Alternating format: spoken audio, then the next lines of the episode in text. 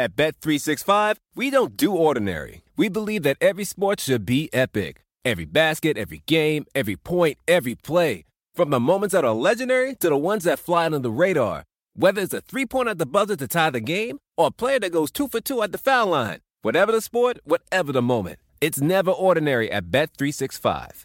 21 plus only. Must be present in Virginia. If you or someone you know has a gambling problem and wants help, call 1 800 Gambler. Terms and conditions apply. This episode is brought to you by Progressive. Most of you aren't just listening right now, you're multitasking. But what if you could also be saving money by switching to Progressive? Drivers who save by switching save nearly $750 on average, and auto customers qualify for an average of seven discounts. So multitask right now. Get your quote now at progressive.com. Progressive Casualty Insurance Company and affiliates national average 12 month savings of $744 by new customers surveyed who saved with Progressive between June 2022 and May 2023. Potential savings will vary, discounts not available in all states and situations. Pulling up to Mickey D's just for drinks? Oh, yeah, that's me. Nothing extra, just perfection and a straw. Coming in hot for the coldest cups on the block. Because there are drinks, then there are drinks from McDonald's. Mix things up with any size lemonade or sweet tea for $1.49. Perfect with our classic fries. Price and participation may vary, cannot be combined with any other offer. Ba da ba ba ba.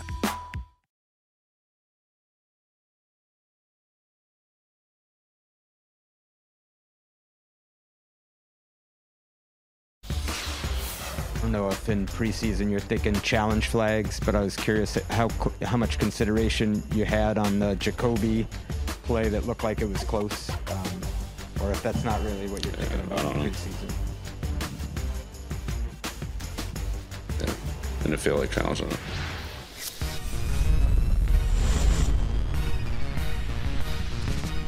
Sometimes you get a long answer from Bill Belichick. Usually you get a short answer.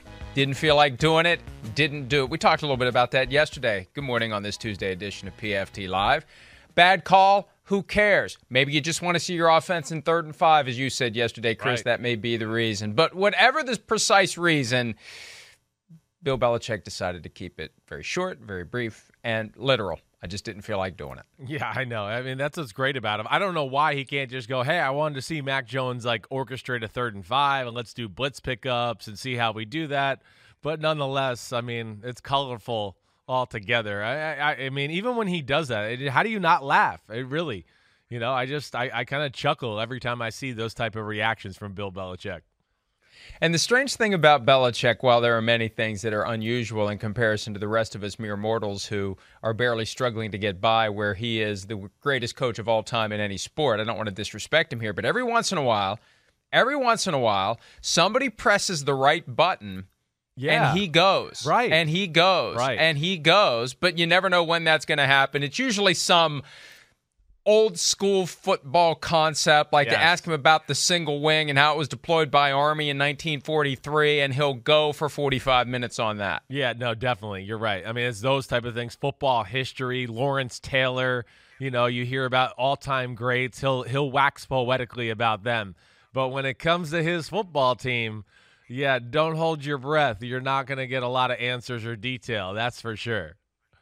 And that's why something he said at the outset of camp was so significant at a time when there is a lot of uncertainty about his roster, specifically his quarterback position. He made it clear Right. that Cam Newton is the starter. Well, yesterday, Cam Newton meeting with reporters, addressing the question of whether he's been told he'll be the starter week one. Let's have a listen to what Cam Newton had to say. Cam, has Bill told you yet that you're starting the season opener? Gotta ask. And you know the answer to that question. So I don't. Has he said you are, or does he just say we're taking it day to day? I mean, honestly, he said it back then, but he's kind of had a dot dot dot. I mean, y'all sit up here asking silly questions to me, and I'm looking at y'all with the same thing. So I don't know what y'all want me to say. I No, you know that. You know he hasn't said that. So for you to just ask the question, you know, it is what it is. So every single day I'm coming out here with the anticipation to just get better. and, and that's that's the only thing that I could do. So I can control that. But as far as somebody else's analogy or interpretation of what week one is, I'm trying to focus on what tomorrow brings and even the adjustments for tonight's meeting. So. It's not really the question or the answer you expect from the guy who knows he's the starter. And a little frustration, a little irritation, maybe a little manifestation of the broader circumstance where he re signed with the Patriots and then they surprise a lot of people when they make Mac Jones the 15th overall selection in the draft. And now the perception slash reality that Jones is quickly gaining ground on Cam Newton, that Jones runs the offense the way they want it to be run without taking too long to make decisions. Maybe Cam feeling a little heat there. And I think he understands that no matter what your status is today, exactly, it's always subject to change tomorrow. I, I, think that's the big thing. That's the New England way. Like, first off, I don't know if Cam maybe maybe he didn't even realize Bill Belichick had made that comment early on in training camp. Either way, like he knows through the New England way here in year two that it doesn't really matter what he said two, three weeks ago, anyways. It's going to be evaluated on a day to day process. And right now, yeah, I'm sure, you know, he's getting the number one reps, but like that's just not the way things work with New England Patriots and Bill Belichick. You know, I, I, got to experience it whether it was there with Josh Daniel and the Denver Broncos when he was the head coach. They're not the type of group that's going around going, "Hey, you're a starter. You're the starter. You're the starter." Yeah, I mean, Stephon Gilmore knows he's starting. Matt Judon knows they're starting. But the guys who are legitimately in like competition and it's not clear cut you know, who is the starting guy and wait, this guy gets some one reps and this guy gets other one reps. They don't talk about it. It's just like you we're going to evaluate you every day. Go out there, practice, let's see what you got, and if you do well, maybe you'll start the period tomorrow in practice. If not, maybe the other guy will. And it's just such a business business like approach that there's no conversations like that in that building, or, or at least very rarely that I've ever heard of. I have kicked around in the past the possibility. Yeah. Possibility, slim as it may be, that quarterback will be a week to week determination based upon the game plan that is determined to be the most strategically advantageous to overcome the defense they're going to be facing. So one week it could be Cam, the next right. week it be could be Cam. Then it could be Mac Jones. Then it could be Mac Jones for two more games. Then it's Cam again, like they do with running backs. Sure. The counter to that is you need your quarterback to kind of be the leader of your team, and they've loved the leadership abilities of Cam Newton. But I mean, if anyone could pull it off with minimal criticism, not that he cares about the criticism, but if anyone could pull this off one week at a time, day to day, we're on to Cincinnati and you make a new decision every week as to who your quarterback's going to be, it's Bill Belichick. No, no, no, question about that. I mean, Belichick with McDaniels. Hey, you say what you want about Josh McDaniels as a head coach or whatever. I know it hasn't been perfect along those lines, but offensive coordinators. Definitely one of the best offensive minds, one of the best we've seen in 15 years. So you're right. Like, hey, listen, if there's a couple that could do that, it would be them. It would just be, you know, I think earth shattering if it did happen because of like what you talked about they're so into the framing of the football team through the quarterback and having that guy be the leader of the the offense and a, a huge presence in the locker room and all those type of things. It's really a core belief that I saw many, many times there. And, you know, I think that's where I guess I just gotta see that to believe it. You know, that's that's really what it comes down to. And hey, like Mike, you know, I mean, you, you said it, Mac Jones. We all hear the reports. He's doing better and better. We know. I mean, in the pocket, going through reads and things like that. Hey, he's special. He's like a 60 year veteran as far as that comes. So he's probably not far off or every bit as equal as Cam Newton in, in that department. To me, where it really comes down to a big decision for the Patriots is what style of football do they want to play, Mike? That's where they really got to decide it. And I think that's kind of what you're talking about with the week to week game plan. I don't see that happening.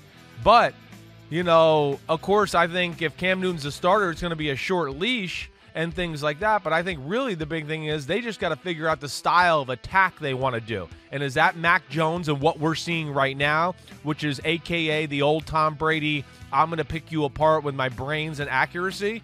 Or are they going to want to go wait, we got this offensive line that's special and a running back that's damn good and a quarterback that can do that, where we could smash mouth football and play that style too. That to me is the million dollar question as far as what avenue do they want to take for the 2021 Patriots. And I think another aspect of this, although I know that Bill Belichick focuses on each specific year as its own entity, that's yeah just one of the reasons why he's so great. But at the same time, we got one guy who's under contract for four years with a fifth year option. We got another guy who we've signed to two one year contracts. We don't know what the future is going to be with him. To the extent there's a future to think about, you know you have it with Mac Jones. You know you're building towards something, and right. you know that maybe if you accept that he's not going to be exactly where you want right out of the gates as a rookie, but the experience as a rookie is going to make him better next year when you know he'll be there, better the year after that when you know he'll be there. There's something to be said for that there too. Is. That he's the guy who has who has bought the house and Cam is still renting. I think that's got to be a factor in this. It, it, I, I think so, but I think it could be a factor going either way. You're right. I mean, you could take the approach of going like, "Hey, let's get him out there. He's the future. Let's get him experience and let him play." But we could also be, you know, the opposite thought. First off, we know New England's reluctant to play young players and do that, where they could go, wait, we know we got this guy for the next four years after this.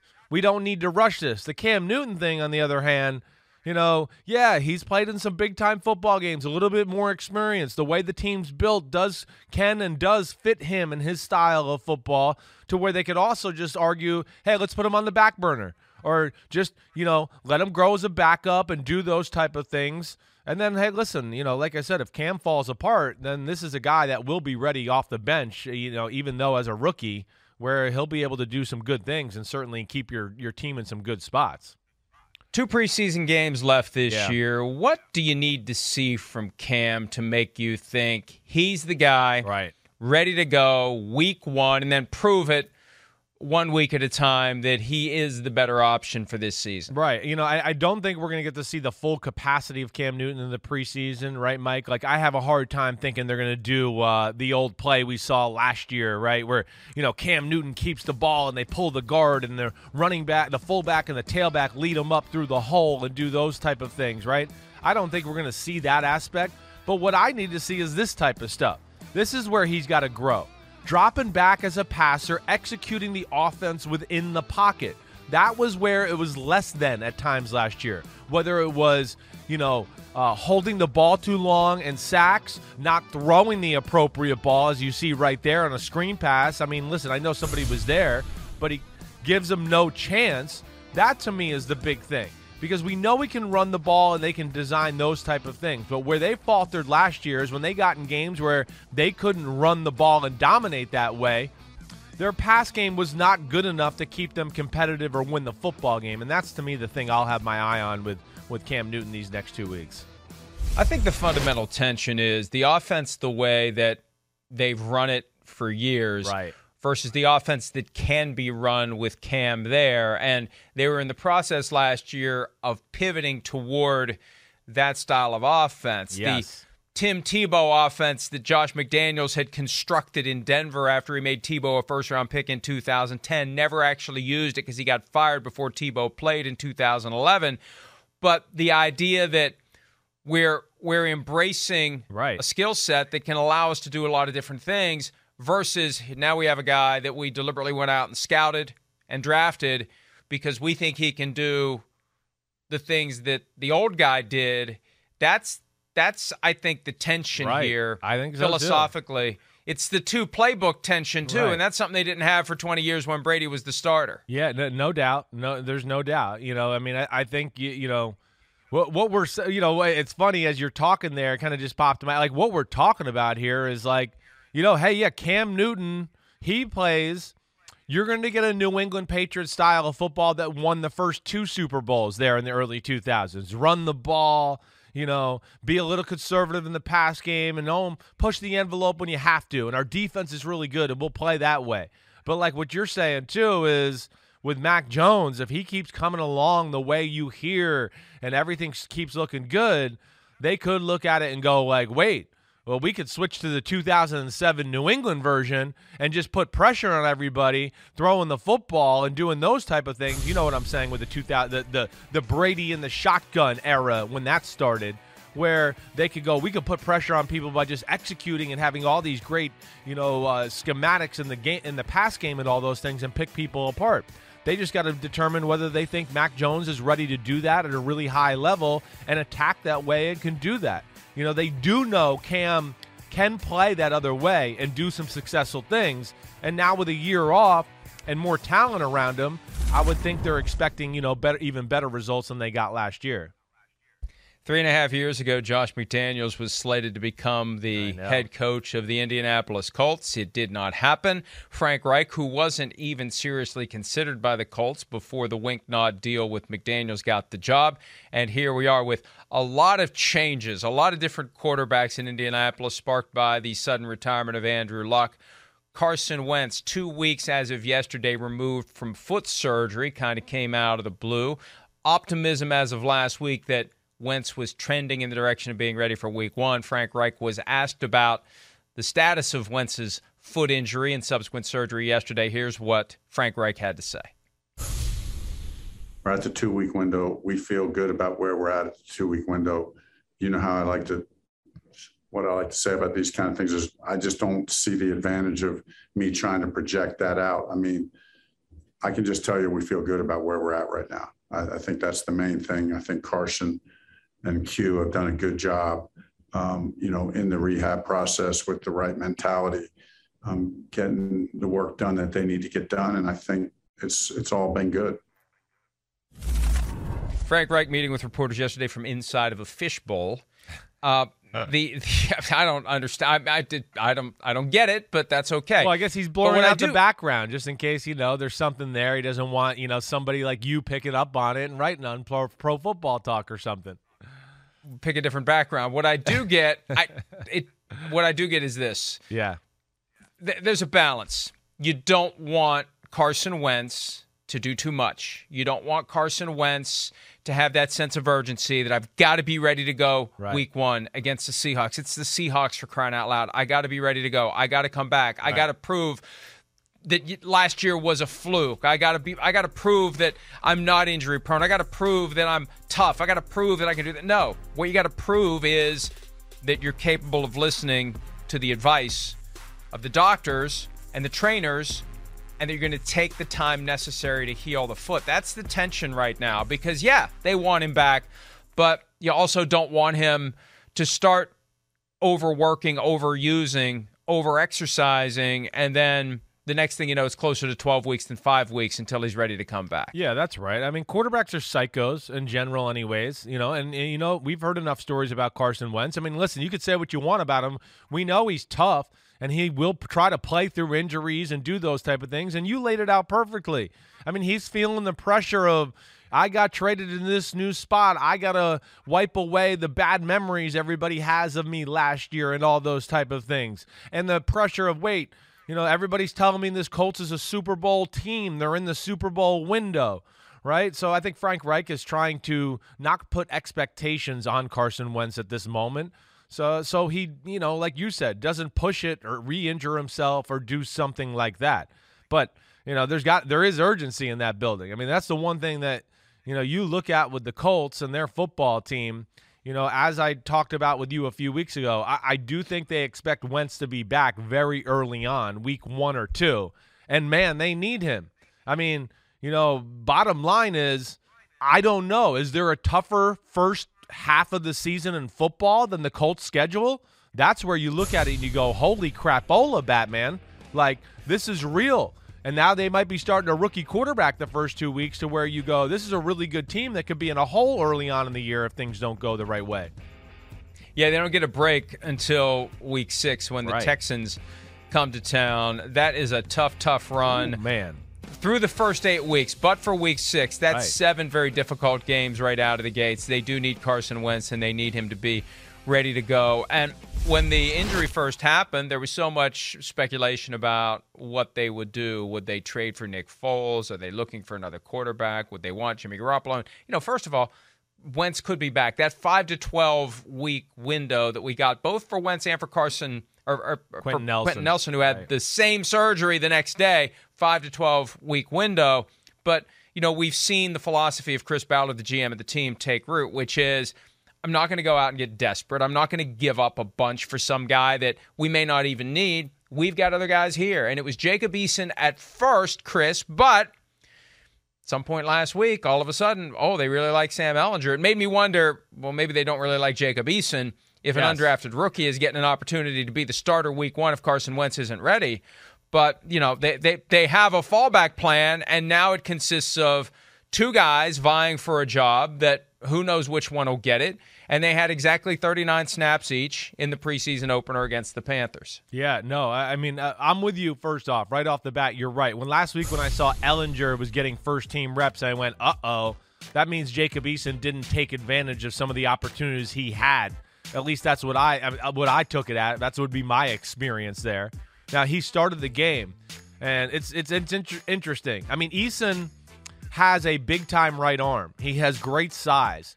He could take advantage of more of the skills that the offense has to offer a quarterback as far as yeah there's talent at receiver you know especially if Parris Campbell stays healthy you know you'll see him in the game go up the left sideline for a go route and stuff like that here it is actually right that's Parris Campbell see Jacob Eason you don't really have to change the Carson Wentz type offense. They're going to be able to go, no, physically, he can make all the throws and do everything like that. You know, you could see here the size and the way the ball flies off his hand is real deal.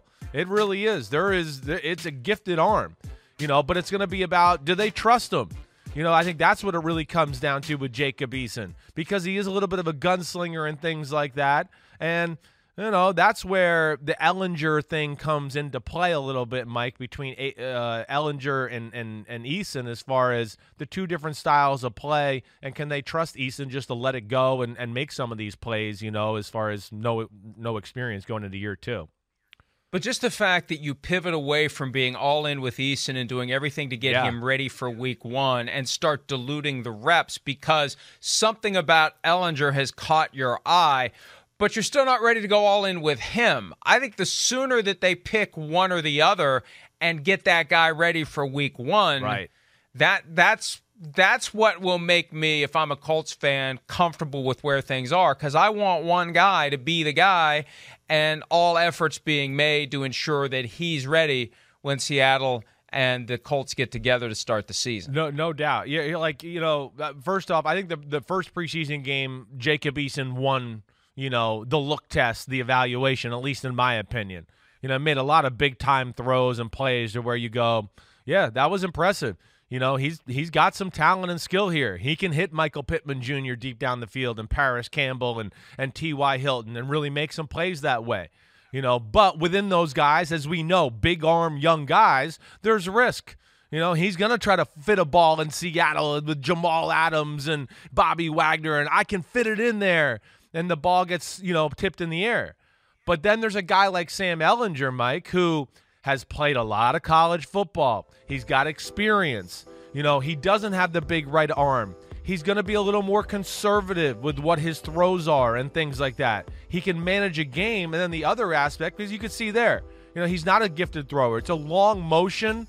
Uh, it's not beautiful, but, you know, hey, if you're open, he can get it. But this is what he can do, Mike. And I don't know how much you watched Texas football the last few year few years. We weren't worth watching a whole lot. But he can bring that like Cam Newton element of football too, where they might be able to run the quarterback design run stuff like you see here. Pull guards, let him go behind. He did a lot of that in college football, and that to me is to be the million dollar question. Do they want to go conservative, Sam Ehlinger, let's control the game, manage the game? Or do they want to play the way they envision their team playing the whole offseason and take a risk that Jacob Eason can do it and not make turnovers and do things like that? The the full extent of my Sam Ehlinger knowledge before this year consisted of the fact that when he was very young, he wanted to be Chris Simms. Guys got oh big aspirations. the decisions of his parents, but uh, if you don't know Sam Ehlinger, here's a quick chance to get to know him. He spoke to Peter King during Peter's training camp tour. Here they are. What has this been like for you to just come in and to say, wow, I might be playing? Well, obviously, uh, never want injury to anybody. Um, so to be in this situation itself is, is crazy. Wasn't expecting that and didn't want that for Carson. Um, but you know, just just coming in and trying to prepare and soak up as much information has really been my strategy. You know, control what I can control. I can't control the reps that I'm getting. I can't control anything outside of myself, and being prepared in that. And that was kind of my approach. And um, you know, obviously things happen, and, and you're asked to step up to the plate. And I'm glad I prepared the way that I did. And there is Sam Ehlinger. And look, if Carson Wentz isn't ready to go against the Seahawks, it's going to be Ehlinger or so, Eason. Yeah. And one big go. One big takeaway I have from all this: they got Brett Hundley on the roster, roster, right. roster or roster, either one. You know who we mean. But I, I remember there was a time when Brett Hundley coming out of UCLA was I supposed to be pretty good. Right. And he has faded fast now, and he's not even in the conversation for a guy who may get on the field in the event that Wentz isn't ready to go. No, no, I know. I mean, it, it, it is, uh, you're right. It, uh, you would think maybe Hundley would get in the conversation here a little bit more. Uh, but I, I think, you know, the big thing is, to me, more than anything, is they just got to figure out how they want to play. And this is the question I want to ask you, Mike. I mean, do, can they, do you think they can beat Seattle, the Rams, the Tennessee Titans, the Miami Dolphins? So let's just say Seattle and the Rams. And again, I have a lot of respect for Sam Ehlinger, but with a conservative passing game. We're going to play through the defense. We're going to control the game, run, manage, do that type of thing. Do do we realistically? I, that's that's that's where they got to figure it out. Uh, to me, you're right. I'm not sure either. That's why I'm asking you and just talking about it because. Yeah. Yeah, they could they could risk losing a defensive struggle or or whatever in that type of football game as well. They've got a very deep and very talented receiving corps, Yeah. and you want to be able to show it off. You want to be able to use it. You want to make it a big part of your game plan. So you want a quarterback that can get the ball to the receivers. And you really don't need the quarterback to run all that much when you have very good running backs No like doubt. Jonathan Taylor, who was excellent last year, Marlon Mack, who was back by virtue of the fact that he tore an Achilles week one. So it's not like he was going to go anywhere else. So they have extremely talented players. Nyheim Hines floating around in that mix who can Right. do a lot of things for the offense. You don't need the quarterback that that can tuck the ball and run. And I think, look, p- part of the analysis has to be if we get off to a hot start without Carson Wentz, have we put ourselves in a Nick Foles type of a situation where, you know, I, I think folks in Indianapolis would fall in love with the rookie. Rookies always have that extra, that extra vibe to them, and you get a rookie who plays right away, and it creates a lot of buzz. And oh, Sam Ehlinger, oh, we're two and zero with Sam Ehlinger. I just, I think, given some of the issues that we know of or that we've heard about or that, that have been on the radar screen about Carson Wentz in Philly. I don't know that you want the Colts fans to pivot aggressively to Sam Ehlinger. I think there's less of a risk that they're going to to be smitten with Jacob Eason since with him it's clearly that he's the guy who's holding the spot for Carson Wentz. With Ehlinger, you know, I I I- I, I just. I, I think there's a chance that that the Colts could create a monster that they really don't want if Ehlinger plays well and the fans fall for the rookie. Right, yeah, he'll have the underdog, like, wow, I can't believe this. This is so awesome. Look on his face and all that, which is infectious. The team gets around it. Like, yeah, look at this guy, loves football. He can do all those things. Listen, the guy can lead. He's tough as hell. Like, there's no doubt about that when I t- we talk about Sam Ehlinger. But, you know, you're gonna miss something in the passing game. That's that's for sure. That Jacob Eason can deliver. And you know, I, I listen. I think it could go the other way too. To your point, Mike. I mean, if Jacob Eason comes in there and they go two and zero and they throw for 315 yards and he makes a big, a lot of big throws and things like that, you know, people are also going to go, wait, why did we trade for Carson Wentz? Didn't they like this guy? Look, he's pretty good. You know, so yeah, they're gonna they're going to maybe have to deal with that talk either way, but that's a good problem to have. They'll take it when we're talking 2 and 0. Okay, we got to figure out how to deal with this Carson Wentz situation or whatever else. You said it. They have a really good football team and just from the outside looking in with no knowledge, I think it just comes down to kind of what we talked what we've been talking about. Can Jacob Eason continue to make the Colts coaching staff trust him as they get closer to the regular season? That's that to me is the million dollar question.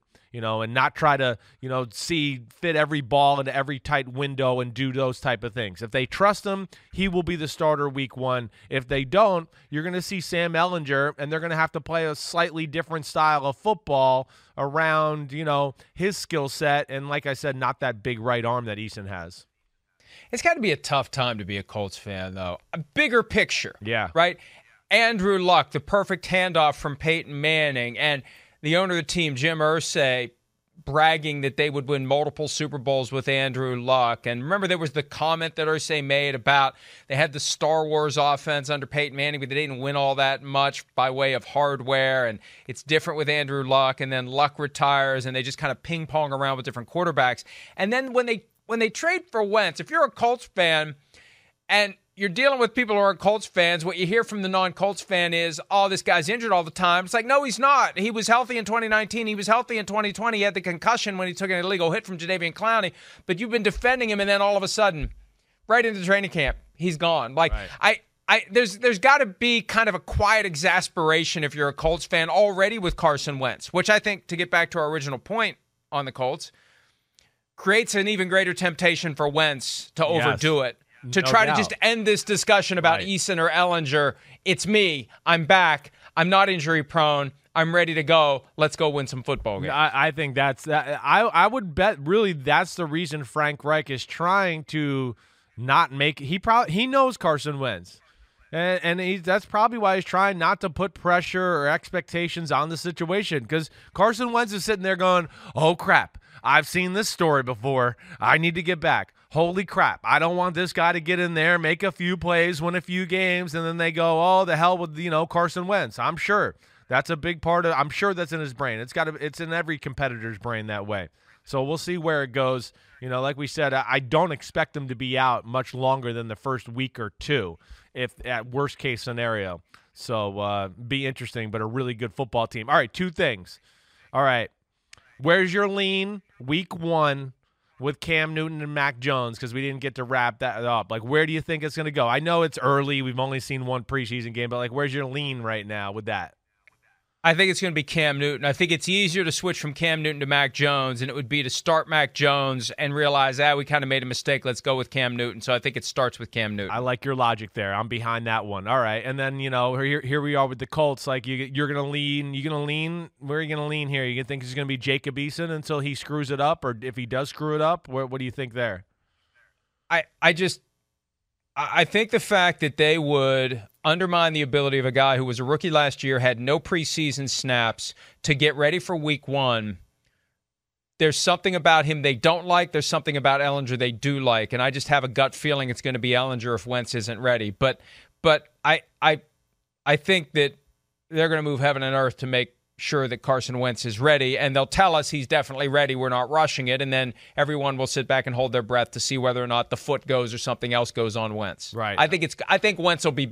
I just think Wentz will be back for Week One. Yeah. Okay. All right. I, I, am We'd see you. a greater urgency to get one guy ready for Week One if they truly believed that Wentz wasn't going to be back. Yeah. I, that that that could be a possibility too. Why we haven't heard a lot of like trade talk out of there? I mean, listen, they're not. They can't trade for Nick Foles like we talked about a few weeks ago. Come on that you want to make your team a disaster and do those type of things. Now they could sit back and you know maybe wait for another guy to, to get released at the end of training camp to get him as an insurance policy or something like that. But yeah, I can't imagine that guy starting week one in that type of scenario. So.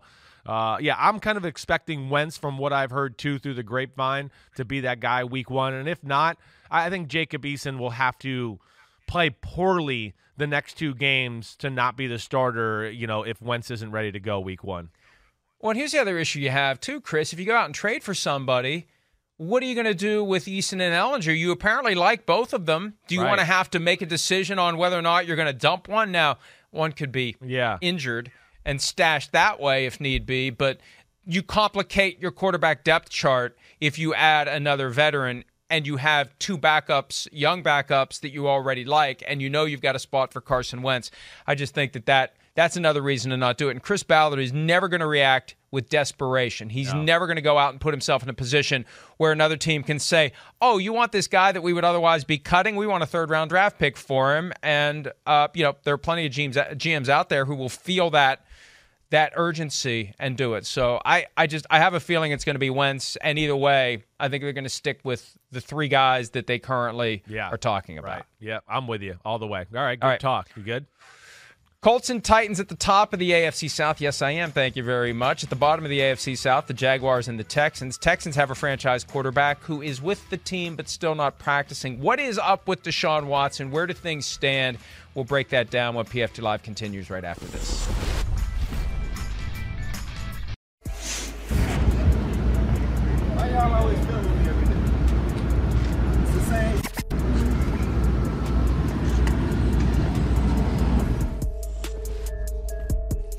That was Deshaun Watson on Thursday last week, flashing a little frustration. He had been at practice four days last week. That was Thursday when he expressed irritation at the fact that they were filming him as he walked off the field every day. This week, so far, he hasn't been at practice, wasn't there on Monday. We'll see whether or not he's he's there today. A strange situation, Chris. What? All around. Right. On the field, off the field. And this is rooted in two things. One, he doesn't want to play for the Texans. Two, the Texans want to trade him. I said two things. There's three things. And three, the complicated legal situation that currently is surrounding Deshaun Watson and making it impossible for the Texans to get what they want in trade for Deshaun Watson. That's the real issue here.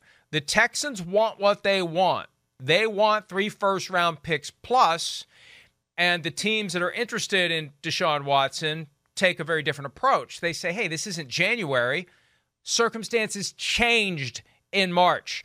There are unresolved legal questions that go to the core issue of his availability to play football.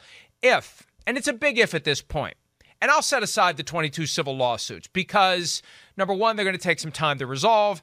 Number two, they don't have the same aura that criminal charges have, especially as it relates to the possibility, number one, of paid leave and number two, of incarceration. You got 10 criminal complaints. You have a grand jury that at some point is going to hear this evidence. We don't know whether or not the prosecutor is going to zealously pursue an indictment. If you really want to indict Deshaun Watson, you can indict him. The standard is low, probable cause. You can present whatever evidence you want that is one sided if you choose to do it. My understanding is the prosecutor is going to have more of a balanced approach because if you're the prosecutor, you don't want to end up with an indictment where you think you can't turn it into a conviction because you can't surpass the very high bar of proof beyond a reasonable doubt. So the Texans are in limbo right now. No one is going to give them what they want for Deshaun Watson until the criminal process is resolved. So we've got, as we've talked about with other players, but in those cases it relates to their contracts. With Watson, it just deals with the broader I want to be traded, we want to trade you, but we can't right now awkwardness. And the Texans have to come up with a strategy, Chris, for dealing with it. I, I know. I, I mean, it, it's crazy. I, I mean, never seen anything like this. I, I really haven't. I mean, it's it's uh, it's uncharted waters as far as superstar, no doubt, one of the five best quarterbacks in football, and we got no clue when he'll play again, where he'll play again, and how this is going to shake out. I mean, I, I mean, my first base thought right off the bat is like, come on, like Houston Texans, you're crazy to think you're going to get a three first round picks right now in this environment. There's just no way.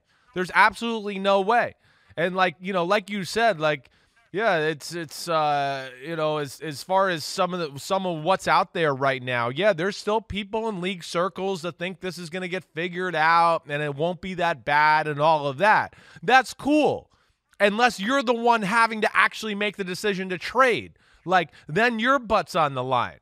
You know, whether we hear about the Eagles or the Dolphins or, you know, any other team out there that's involved, like, yeah, it's easy to say those things and cool, but, you know, once you're Chris Grier or Howie Roseman and now you got to make the deal and you don't know what's going to go on, yeah, that, that changes your life. That's a ch- life changing decision as far as your job is concerned.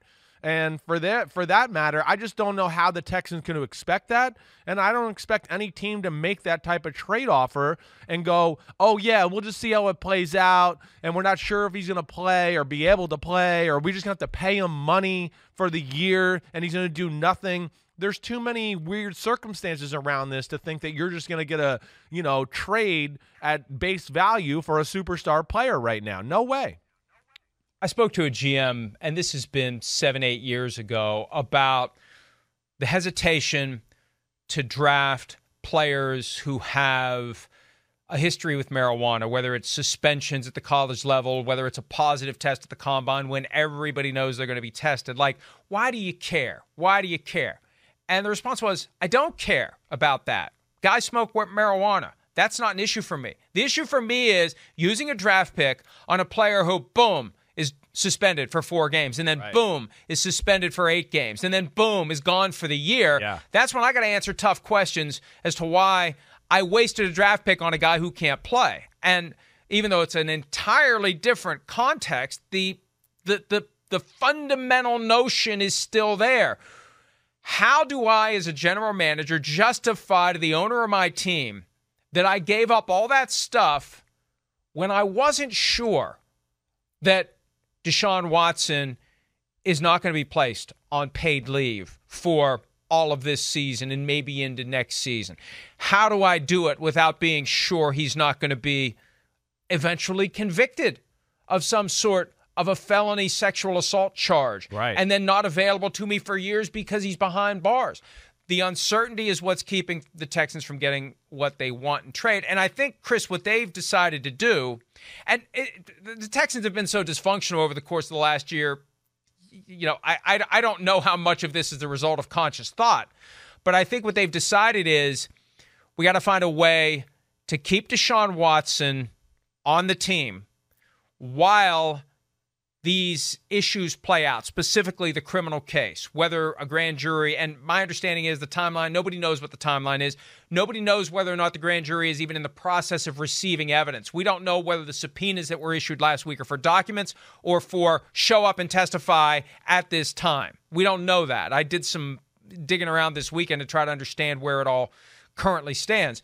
So I think the Texans just want to hold it in place and and they hope that Deshaun Watson will wake up one day and say, "All right, get me ready. I want to play football." But I think they're content to keep him around. Maybe stash him on injured reserve. We've heard about ankle and calf issues. That's a convenient path to put him on IR. And they understand that after the season, maybe, possibly, likely, we'll know where things stand from a criminal standpoint. There'll be no indictment, or maybe there'll be an indictment and there'll be a, a, guilty plea to misdemeanor charges, which is entirely possible, and then we can trade him after that. Then we get the value. We'll pay him the 10 million to be around this year, even if he doesn't want to play. Next year, we'll get three first round picks plus because the teams that are currently hesitant won't be then. I think that's the the loose strategy the Texans are employing. Uh, I'm glad you went there because to me that's that's the only play. It's the only play. I don't know. For them to like run their team the way they want to and maximize their greatest asset asset uh, to me that is the only way. You're right mike. I, i'm with you. I was just about to say the same thing. You know unfortunately yeah with deshaun watson that, that that could be you know stink and be annoying or whatever else. But like the houston texans what's the point of trading them right now? What's the rush you know what they're okay no you're not going to get what you want right now i mean you know teams aren't going to trade for him and be like, "Hey, we traded for a new quarterback," and you know they're going to be sitting there biting their nails, being like, "I hope the indictment doesn't happen today. I hope the indictment doesn't happen today." I mean, what a great like welcome to town. Hey, look, we traded for this guy, three first round pick, and he got indicted today. Yes, what a what a trade. Like I just that's not going to happen. But like you said, if there's some light at the end of the tunnel after the year, and we start to see, wait, this is going to work out, and those things then they can maximize their deal again. And of course, that's way before the draft to organize your draft plans and free agency plans still, nonetheless. And I, I think that's their only play. So I'm with you there, Mike. Here's my other thing. And maybe this has been out there and I haven't heard, but like, will Deshaun Watson play right now for the Texans? If they were right now, like, hey, come on, you, you want to play? You want to be the starter? Would he do it? That's where I don't I don't even know if I know the answer to that. You know, is what what is his current stance? Is it absolutely I will not play, or is this like a just a concerted both like team effort to go wait, let's just sit this out and wait till this kind of works itself out? I think he currently is not inclined to play. They've had him at fourth on the depth chart. I think he showed up for training camp because he still knows there's a chance he's going to be put on paid leave. If you don't show up for camp, if Yeah. you hold out, Right. the NFL doesn't have to make a decision on paid leave. So, meanwhile, you're racking up $50,000 per day in non waivable fines. And it's not like the Texans would have waived the fines anyway. They're not happy with him. He's not happy with them. I think there's kind of a a- of a of a loose understanding? understanding Yeah. here that that okay, this is what it is. You don't want to play for us. We don't really want you to play for us. We've kind of moved on from you. Look at all the quarterbacks they have. Right. They've got Tyrod Taylor, Jeff Driskel. They drafted Davis Davis, Mills, Mills. yeah. They kind of want to turn the page and move on too, but they know they can't trade him for what they want. They could cut and run now. And look, I suggested weeks ago one thing you could do is come up with a conditional package based upon number of games he plays this year, next year, the year after. You tie draft picks to that. Teams don't like to tie up multiple draft picks though on a conditional proposition where it can be as low as a 4 as high as a 1. Well, you've tied up your first round, second round, third round, fourth round pick. You can't trade any of them now until we know whether or not Right. you're You going to give up which Right. specific pick based on the number of games he plays. That's the fairest way to do it. And the other side of this, too, and look, we're in football mode and we're talking about football matters. There is a serious off field issue that Watson needs to take seriously and get resolved. And I said way back in March, just as we were starting to understand the avalanche of allegations being made against him, he's got to find a way to make this right. And I suggested early on get everyone in a room, get a retired judge, allow the individuals who believe their rights were violated to speak their mind in a setting that is kind of like court, but not really. Give them a chance to get justice via a settlement with Sean, Deshaun Watson. Give them a chance to to have Deshaun Watson explain that he understands now that he's grown, that he's learned that because there's enough admissions made by his lawyer Rusty Hardin to put all of this in an area where at a minimum, at a minimum, he needs to do some explaining as to assumptions that he made when entering some of these massage therapy sessions as to how it was going to go. So that should have happened in March. The fact that it didn't, and really in hindsight, Chris, the moment that individuals who were suing Deshaun Watson began to file criminal complaints, and eight of them have. Two other people who have filed criminal complaints have not sued him yet. They still could. They're still in the statute of limitations. That's when it took on a different feeling, and and that's when, with that many people involved, that many allegations against Deshaun Watson, a grand jury is going to have to resolve this at some point, and and it's it's up to that process now. We take a step back and we trust that the criminal justice system will reach the proper conclusion. And the bottom line is these are serious allegations that need to be taken seriously, and we defer to the appropriate authorities as they as they work through it. But we don't know when that's going to happen, and that is the key. We don't know when. So the Texans can't do anything. The teams interested can't do anything. And they have to find out a way to coexist with Deshaun Watson in the interim. Yeah, no, I know it, it's crazy, but I, I mean, I mean, yeah, I, I- don't see anything happening anytime soon or anything like that, unless Deshaun Watson just starts to state like, "Hey, I want to play, I want to start, I'm ready to be the Texans quarterback this year," and then I, I would be interested to see what happens if like the NFL would actually step in or something like that. But yeah, I just can't imagine somebody trading for him right now with all the things you laid out on uh, laid out and and like we've said for me if I'm in Nick Caserio's shoes, I'm sitting there also going, there's no way I could trade him right now because I'm not going to get the value that is proper for this player. You know what? You made a great point there that caused Yeah, a neuron to flicker in my brain. Right. I, I I think that it's entirely possible. And Yeah. again, I don't want to give too much credit to the Texans because they have been so dysfunctional over the past couple of years. It's entirely possible that the league, which is driven by PR considerations more than anything else, right? They don't want Deshaun Watson on the field. Maybe they don't want the PR hit that comes from putting him on paid leave. They just don't want to do anything. Let's not draw any more attention to this than already has been drawn to it. And the best thing to do is just let the Texans, because the Texans are going to pay him anyway, Yeah. whether he's put on paid leave or whether the Texans decide to just hang on to him and put him on IR. Right. otherwise not on the field, then the problem's solved. Yeah. The NFL never has to put him on paid leave if they can convince the Texans to essentially put him on paid leave. I, I think that may be what's going on. I that I, that's what if you made me bet money, I would bet that there was yes a little handshake, wink, wink. Let's do this, Texans and NFL, and they came together with with the conclusion you're saying. I mean, that's at least what it looks like to me on the outside looking in. Easy conversation to have. Hey, look, as long as he's not going to be playing, we don't have to take action. But if it looks like he's going to be playing, that's when we have to potentially take action. Okay, there's the message sent, and you know what the league office is going to do, so you just you go this other route. Right. And and that may be exactly what's happening. Here's what's happening now. We're going to take a break. When we return, a point of emphasis yet again. It seems like this is a point of emphasis every few years on taunting. What's allowed, what's not allowed, and whether this really is another indication of the no fun league. More PFT Live right after this.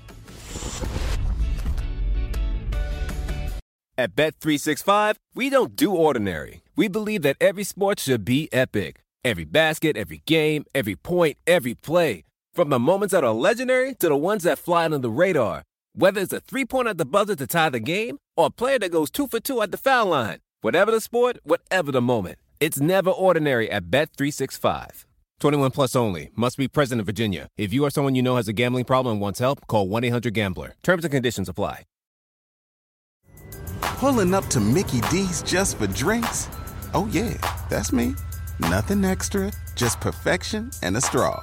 Coming in hot for the coldest cups on the block. Because there are drinks, then there are drinks from McDonald's. Mix things up with any size lemonade or sweet tea for $1.49. Perfect with our classic fries. Price and participation may vary, cannot be combined with any other offer. Ba da ba ba ba. What if millions of black Americans had been compensated for slavery? Join me, Tremaine Lee, as I explore the untold story of one of the only black Americans who ever was. I talk to his descendants and discuss how reparations forever changed their family's trajectory and imagine a reality where reparations are paid to the rest of black America. Into America presents Uncounted Millions The Power of Reparations, a Black History Month series. New episodes drop Thursdays. Listen now, wherever you get your podcasts.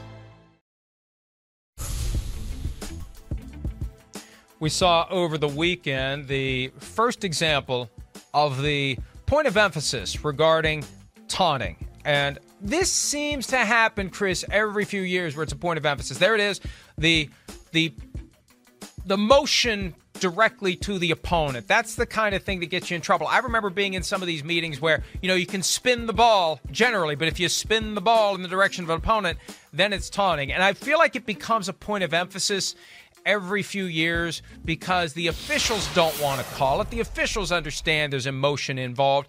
The basic concept is if guys are engaged in these kinds of behaviors, there's a greater chance there's going to be a fight. I, I don't know that I can sign on for that idea that there's going to be an all out brawl on the field just because there's a display of machismo after a guy makes a good play. But that's the line that the NFL believes it's trying to Yeah. to to walk here and and every time it's a point of emphasis, we get a social media reaction that it's the no fun league. Your thoughts? Well, I know. I, I, I do, uh, you know, I want to see players be excited. And I do like players, you know, sometimes getting in each other's face and talking and having that, you know, talking trash and having the emotions of the game and everything like that. But, you know, like, I, I do think what what I think that does bother me and what the NFL wants to get at, and I think what also, you know, for lack of a better way, pisses off players, especially defenders and things like that, or offensive guys, is when that guy like makes a play and stands up above you and like stands over you. And you know, again, lack of a better way to say, like puts his crotch all up in your face and stuff, and like, yeah, I made the tackle. like, I'm sorry, like that's going to That cause a a reaction, and you deserve to be, you deserve to have a penalty on that. That's the one where I'm like, yeah, that's not cool. That's disrespectful. Period. That guy should be able to get up and get in your face and get mad and be pissed and all those type of things. But I just hope they don't go too far, like you said, where like we're spinning a ball and not looking at anybody, and now we're going to throw a penalty and things like that. That's when it does, you know, bother me, and it, it does become the no fun league. And I think getting up and spinning the ball is okay, but if you spin the ball at the feet of an opponent, Sure. that's when you've crossed the line. Right. And and and I, I still I I don't believe that this is the kind of stuff that is going to result in in fights on the field. You know, it's one of the reasons why the celebration rules were what they were for so long until 2017 when there was a dramatic relaxation.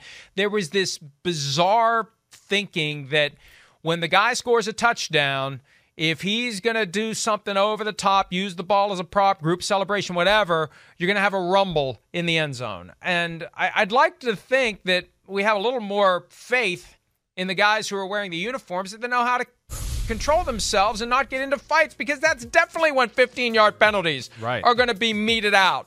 That's so I, I just I, I I think that the reason people get upset is there's just a certain element of well, we can't really trust our players to be responsible, mature adults. So we have to eliminate any and all situation where they may be tempted to start beating the crap out of each other. Well, yeah, I think it's like the to me it comes back to like the personal d- personal disrespect or respect thing there. That, that's where it comes. Like I think the players like to your point, you know, you know, came to terms with wait, you know, that team scored a touchdown. Okay, they're allowed to celebrate and they're allowed to have their fun as long as it's not like doing something directly at us to be disrespectful. I think that's where it gets into that taunting and, you know, the crotch in your face and all those type of things. All right. So I think that's where they got to get. And to me, in my experience too, that's where players do get pissed off when you, you make it a personal type thing.